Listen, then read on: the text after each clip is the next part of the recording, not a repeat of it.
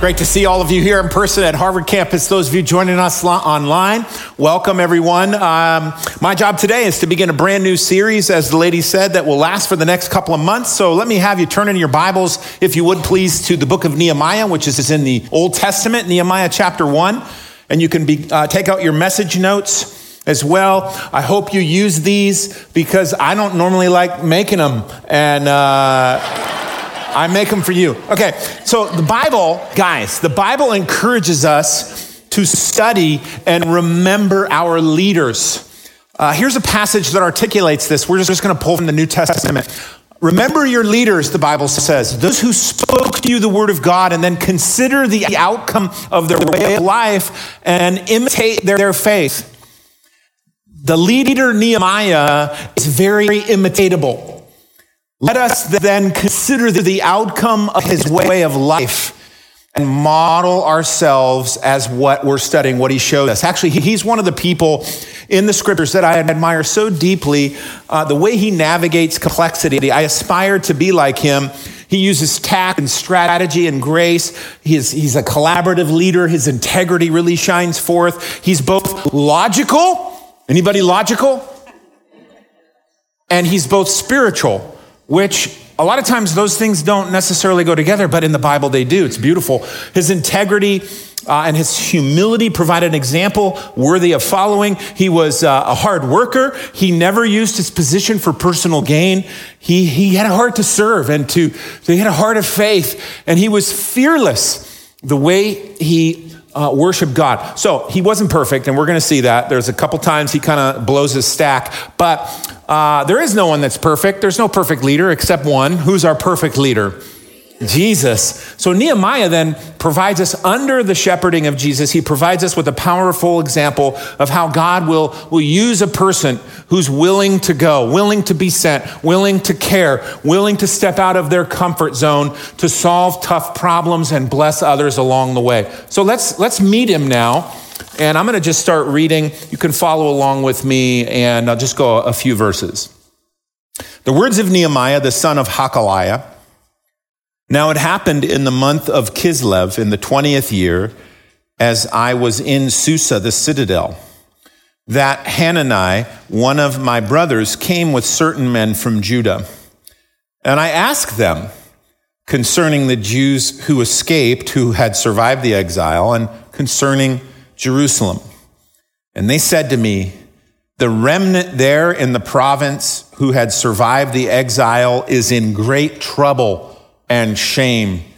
The wall of Jerusalem is broken down and its gates are destroyed by fire.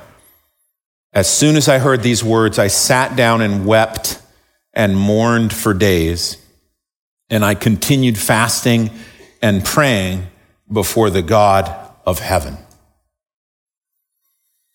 It's early winter in the city of Susa located in what is now southwestern Iran. This is one of the capital cities of the Persian Empire. It's the 20th year. 20th year of what? Uh, meaning the 20th year of the reign of the current emperor. His name is Artaxerxes Longimanus. Artaxerxes Longimanus was the son of Xerxes, Esther's husband in the book of Esther. Artaxerxes is the same emperor in the book of Ezra. And so this is a really cool section of our Bibles, Ezra, Nehemiah, Esther, where there's lots of world history. There's lots of intertwining narratives here. They're not necessarily, by the way, in chronological order. Um, we don't necessarily get that in our Bibles, but we do see what God is doing in this period of history here uh, in, in a nice way. We have lots of material. Now, I want to give you some key phrases or words to fill in on your notes to help you understand who the man that we just met, who Nehemiah was. And I think these things, if you carry them through the series, are going to be helpful to you. You'll refer back to them uh, as we study. You can keep them in mind. So, your first fill in, we see that Nehemiah was a Jewish exile a Jewish exile. That word is in here, the exiles. Um, Nehemiah isn't Persian and he's not Babylonian. He's Jewish and he's in exile. And we're going to talk about more on that in a moment. But Susa, this town, is not his homeland. It's not where his people are from. This isn't his culture. Uh, his, his, his parents spoke a different language than what he speaks at work. He's in Persia, but he's not of Persia. He's in exile.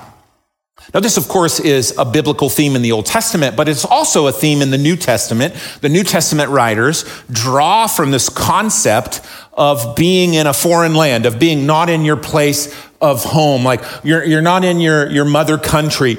Uh, and in the, in the New Testament, it's not so much as a physical exile, but it's spiritual exiles. And as Christians, as believers, as Christ followers, we're told that wherever we live physically, that's not your real home.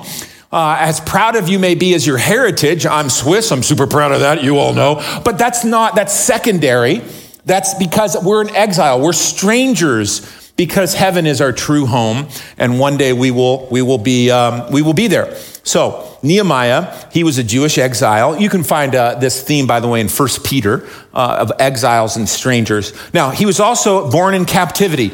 Most likely, he had never been to Jerusalem. He had never seen Jerusalem. He had never been to Israel. He had spent the whole of his life in captivity in Babylon, in Persia. He had, he had, uh, he had never seen it. And, and yet he asks how it's going there. How is Jerusalem? How's everybody faring? And, and how's the city? And I like this about him because he's a man who walks by faith and not by sight. This is a feature of godly leaders, a character attribute that is worthy of imitation.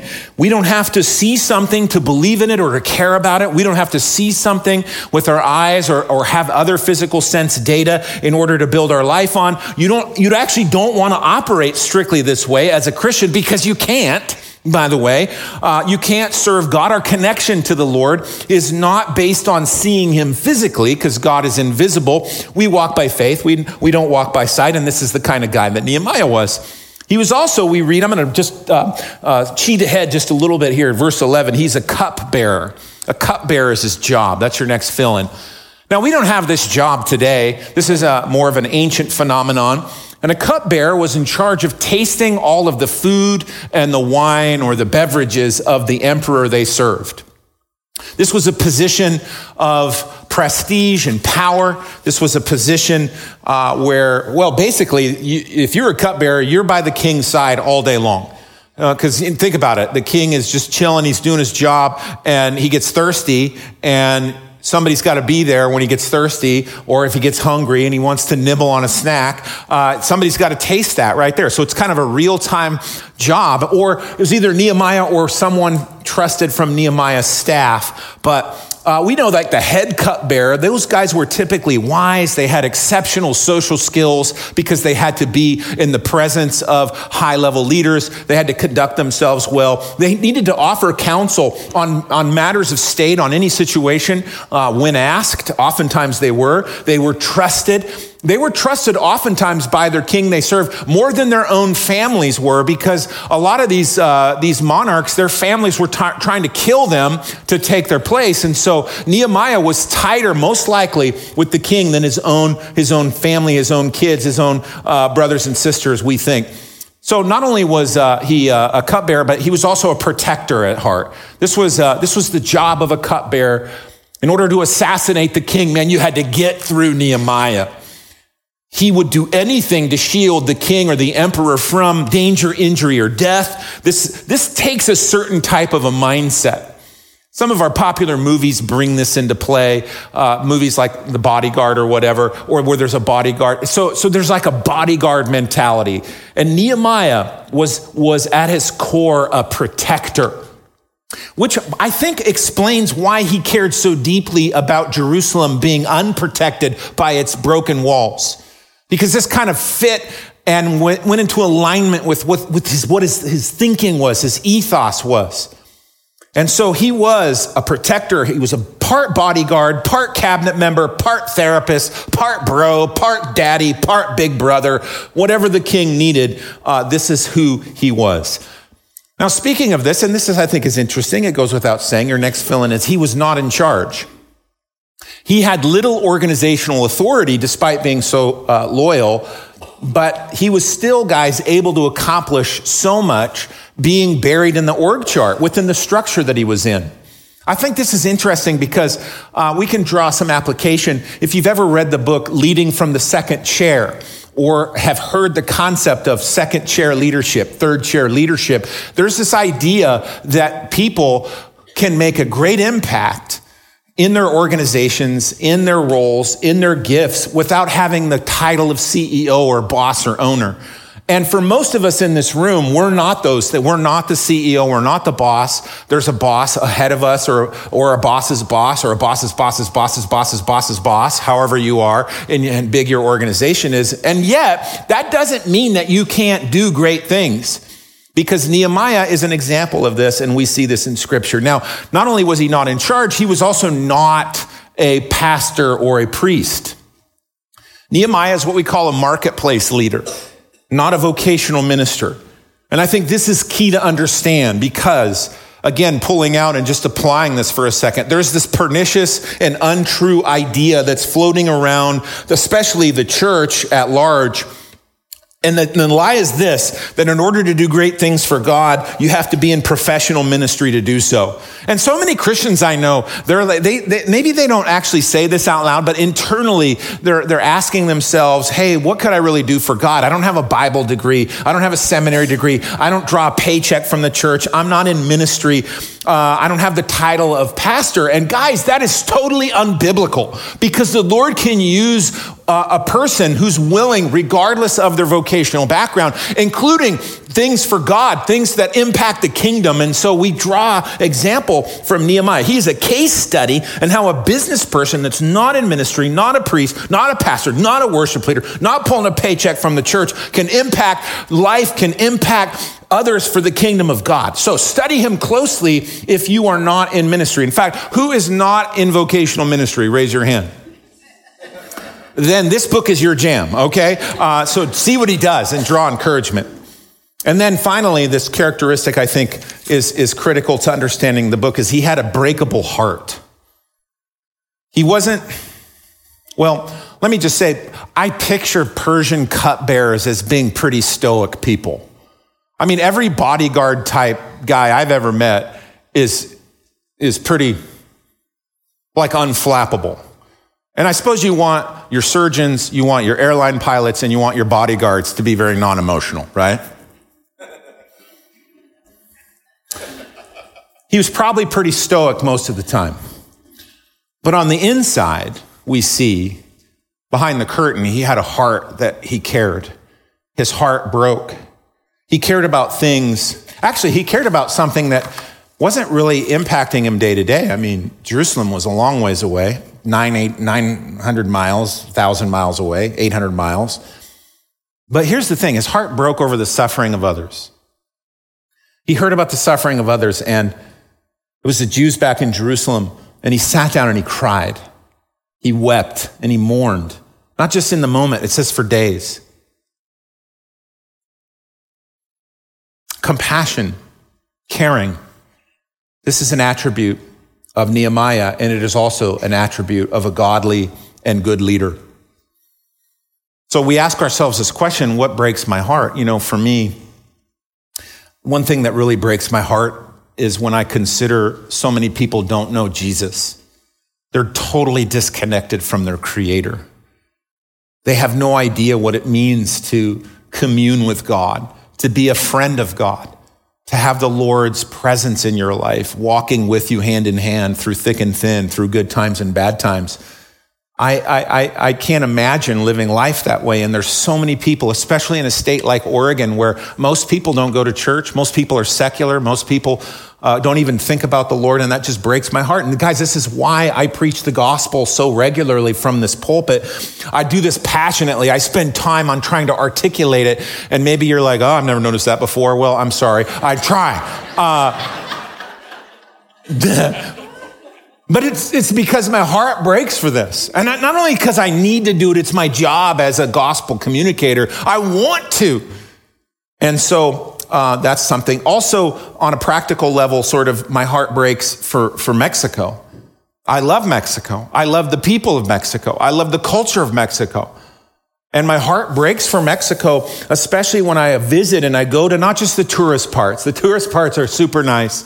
That's mostly where the Americans hang out, Cabo and I don't know, those other towns or whatever.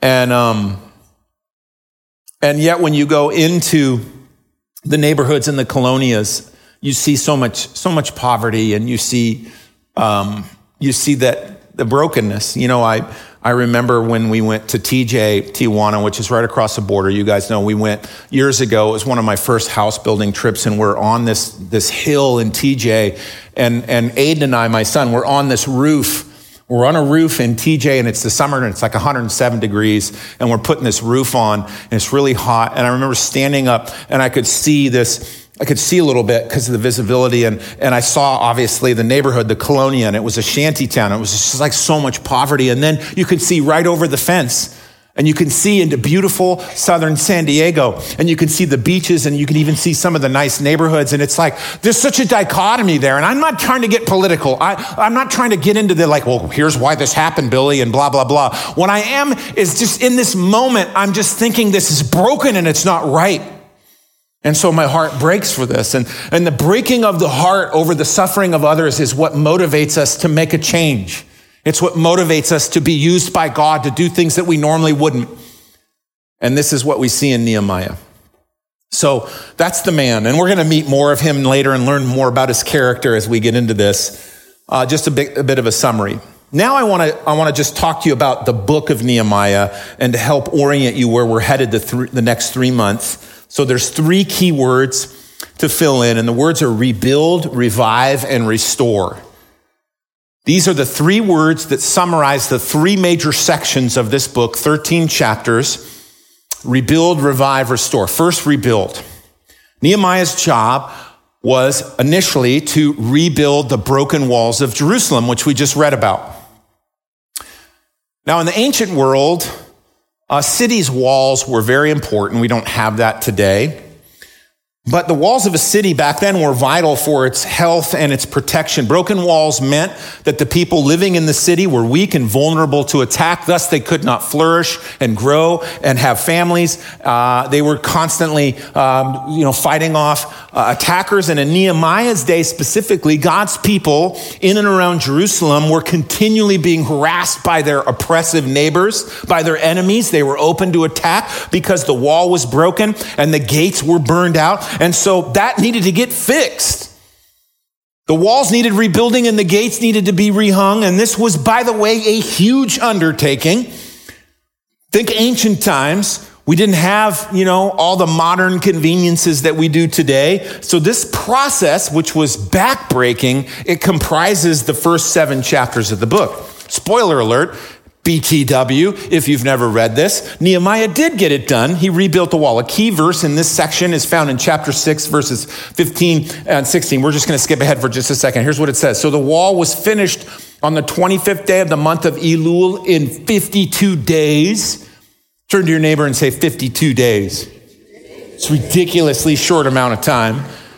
And then when all our enemies who were around heard of it, all the nations around us were afraid and they fell greatly in their own esteem. They thought they were real great and they, were, they thought they were all that and a stick of butter, uh, but they were just bullies. They were just stupid bullies.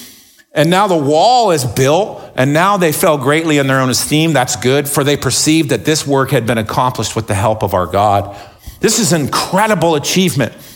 Without cranes and without cats and power tools, 52 days. Obviously, they did not have to apply for building permits with the city of Jerusalem, or the thing would still be unfinished, I'm sure. now, what blows my mind is that this, this wall, at least part of it, is still standing today. Here's a picture of it. You can go to Jerusalem. This is actually, it was verified in 2007 by archaeologists from Hebrew University in Jerusalem to be a remnant of the wall of Nehemiah and his group. I've got to see this one time. Uh, it's truly incredible. I'm not telling you that I took a little piece of it home and it's in my office. Uh, it's illegal. You'd never do that.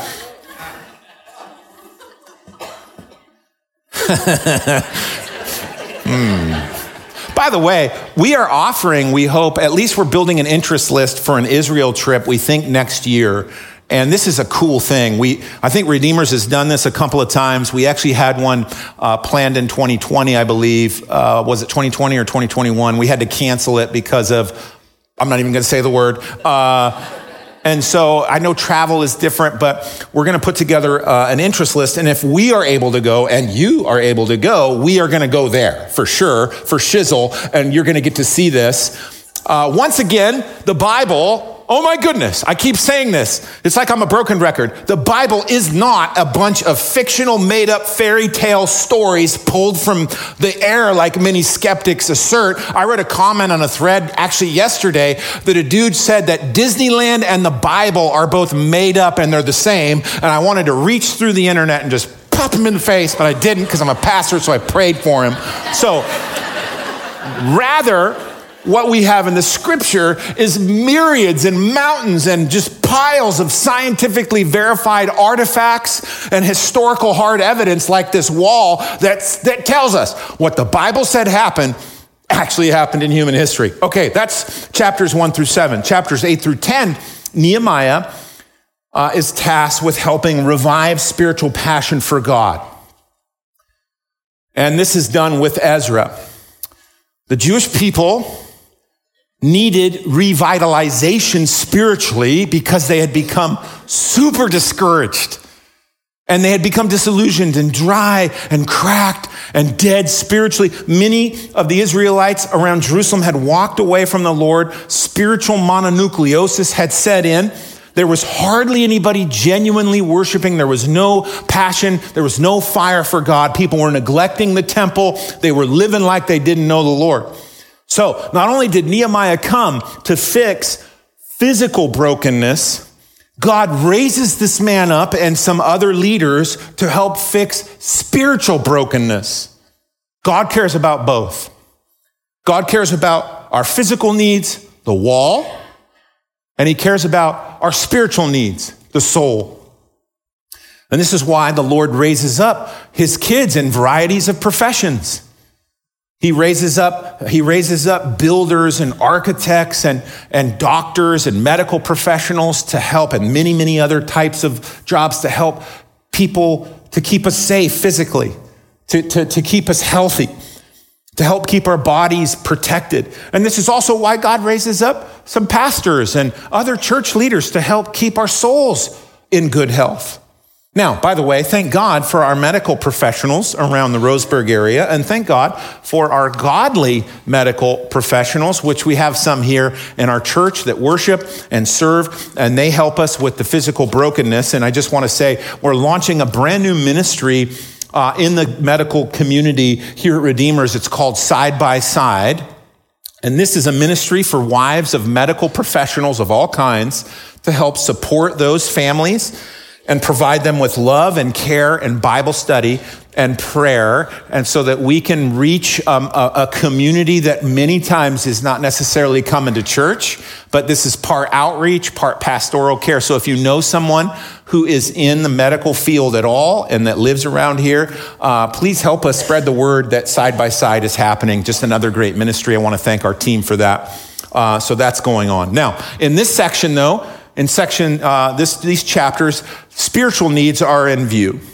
The question then is why were they in such need of a spiritual recharge? Why did they get so dry, God's people, in the first place? And in order to answer that, I need to just fire hose you with some history. Can I do that for just a minute? Actually, five minutes or so. I'm going to talk super fast. So whether you said yes or not, I was going to do it. So thank you, whoever said that. There's a timeline. Let's dig into it.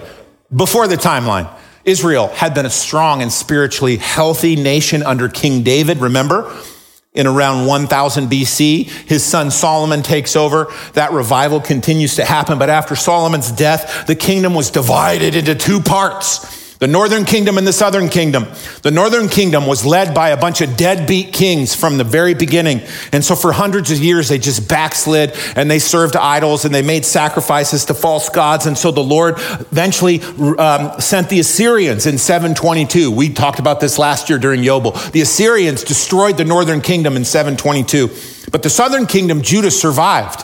They survived a little bit longer. A succession, though, that wasn't that much better of their leadership. They had 20 kings that ruled Judah, or the southern kingdom. The capital was Jerusalem. But the problem of these 20 kings was some of them, most of them, were also backsliders. They were evil. They were disobedient. They were unfaithful to God. So after centuries of this, God brings discipline to Judah in the form of the Babylonians. The Babylonian king Nebuchadnezzar and his armies, they, they conquered Jerusalem in 586 BC. This was a bad bad year for Jerusalem, 586 was, because not only did they destroy the city, but they destroyed the first temple. They destroyed Solomon's temple. They just, nothing left of that great grandiose place. And they ripped down the city walls and they burned the gates, basically making the city uninhabitable. And then, per Babylonian doctrine, they also pulled out almost all of the surviving Israelites and repopulated them elsewhere into other parts of the Babylonian Empire. The Jews then were now in exile. Everybody say exile. The Bible narrative then continues, and world history also tells us that the Persian Empire came into power. Thus, there was major regime change. That's your fill in in your uh, notes. It came in the form of King Cyrus, the Medo Persian king who toppled the Babylonians, and then Cyrus promptly uh, reverses the policy of the former leadership and grants Jews freedom to return to their homeland and rebuild the temple. You can study this very royal decree on an ancient artifact called the Cyrus cylinder, which is housed at the British Museum in London. This is an actual artifact. Here's a picture of it. This little clay cylinder, you can't really read, but all those little lines are script that basically tell Cyrus's uh, decree that allows all of the people who were reaped repopulated uh, in the, under the Babylonian Empire, stolen from their homes. They could all go back and repatriate their former homeland. And this included the Jews, of which we're now uh, in view. So, think of this as an OG text message box, like it was, it was how they texted back then. And also, duh, more evidence. Okay, enough said. I already said about that. So the Jews in Babylon, now Persia, begin migrating back to Israel, back to their homeland, and this happens in three major waves, or we'll call them three migrations. That's your next fill in. The first migration happened in 538 BC to about 515 BC was led by a Jewish leader named Zerubbabel. This is found in Ezra chapter 2 and the book of Haggai. Zerubbabel was a descendant of King David. He's listed in the genealogies in the Gospels. He not only leads the first wave back, but he also rebuilds the temple. And that takes a while, but he gets it done. The second migration actually happens much later in 458 BC, led by Ezra, the priest who is in charge of restoring proper temple worship. That was his job. And lastly, the third migration is led by Nehemiah a few years after Ezra. Ezra is still alive. Ezra is waiting for him. Ezra and Nehemiah are partners once they get there. By the way, nobody leads alone. And so, uh, with all three migra- migrations, we think it was about 50,000 people over about a hundred year period, Jews that came back into uh, Jerusalem area, into uh, the Holy Land. Now, in general, we call this Second Temple Judaism. This is what this period of, of time is called. Anybody heard that uh, word before, that phrase? You can Google this. And it covers roughly a period from the book of Ezra, that is the Jewish exiles returning from Babylon, from Persia, and then extending all the way into the New Testament times until the second temple itself was destroyed by the Romans who sacked Jerusalem in AD 70. The only part of that second temple that is standing is none of it. But what we have is an outer courtyard wall, which we call the Western Wall. This is not part of the second temple. It's part of the, the platform that housed it. The, the, the, the second temple would have just, just been beyond that wall. Basically, we have more of Nehemiah's wall than the second temple because we don't need a temple anymore. We have Jesus, right? We're not made clean by sacrifices on an altar in a building for our sin. We're made clean by his sacrifice. That is Christ's sacrifice on the cross. He shed his blood and broke his body, was buried in a grave, and then rose three days later. His blood covers our sin and gives us justification by faith. His blood gives us redemption and forgiveness and new birth and regeneration and sanctification and eventually glorification. And by the way, also we don't need to temple because you and me, Christians, we have the Spirit that lives inside of us. We are now the temple of the Holy Spirit. Okay, a ton of Jew. Oh, you're, yes. A ton of history happens uh, that I just said. Uh, but I think it's important to go over because it does help us understand context of what is happening in our book now. Back to Nehemiah. The question is, why were the people so discouraged? Why did they need revitalization? And it's simply this because nothing was as good as it was before. Mm. Two snaps. it's just true, isn't it? Very little is. Now, in this case, the temple, the second temple, it wasn't as nice. In fact, in the book of Haggai, after Zerubbabel builds the temple, Haggai prophesies and, and, and the people are wailing. After the temple, they're, they're mourning. It says, oh, it's not as good as it was. It's a shadow of what it once was. And, and, and, and it's like, it's like that's just life, right? Uh, not only that, but the city is still jacked up. I mean, imagine going to work every day and it's just a bunch of rubble and burned out stuff. And, and the wall is busted, buildings broken down. People were getting discouraged, just seeing that every day. A reminder of once, of what once was and now no longer is. All these once hopeful returnees. Oh, we're going back. We're going home. We're to, we're to risk and we're to travel and we're to, God's to do great things. And now all of this hope is just now discouragement because nothing's to change. The brokenness was just too much. And so God's people stopped believing. They stopped trusting. They also stopped reading their Bibles. They stopped uh, reading God's word publicly. And they also stopped giving to the temple and they stopped following the laws in Leviticus. And this is in Haggai. This is in Malachi. This is in Ezra. This is in Nehemiah. These books describe this discouragement dynamic. And so they needed a revival. They needed a recharge because if all you do, guys, is sit in the brokenness and the rubble of your life and reminisce about how great the good old days were, then yes, you are going to become spiritually depleted. You're going to become dry. And this is true of any person. You're going to need revival. You're going to need a spiritual recharge. Now, perhaps today you're, you're coming to church. I'm glad you're here.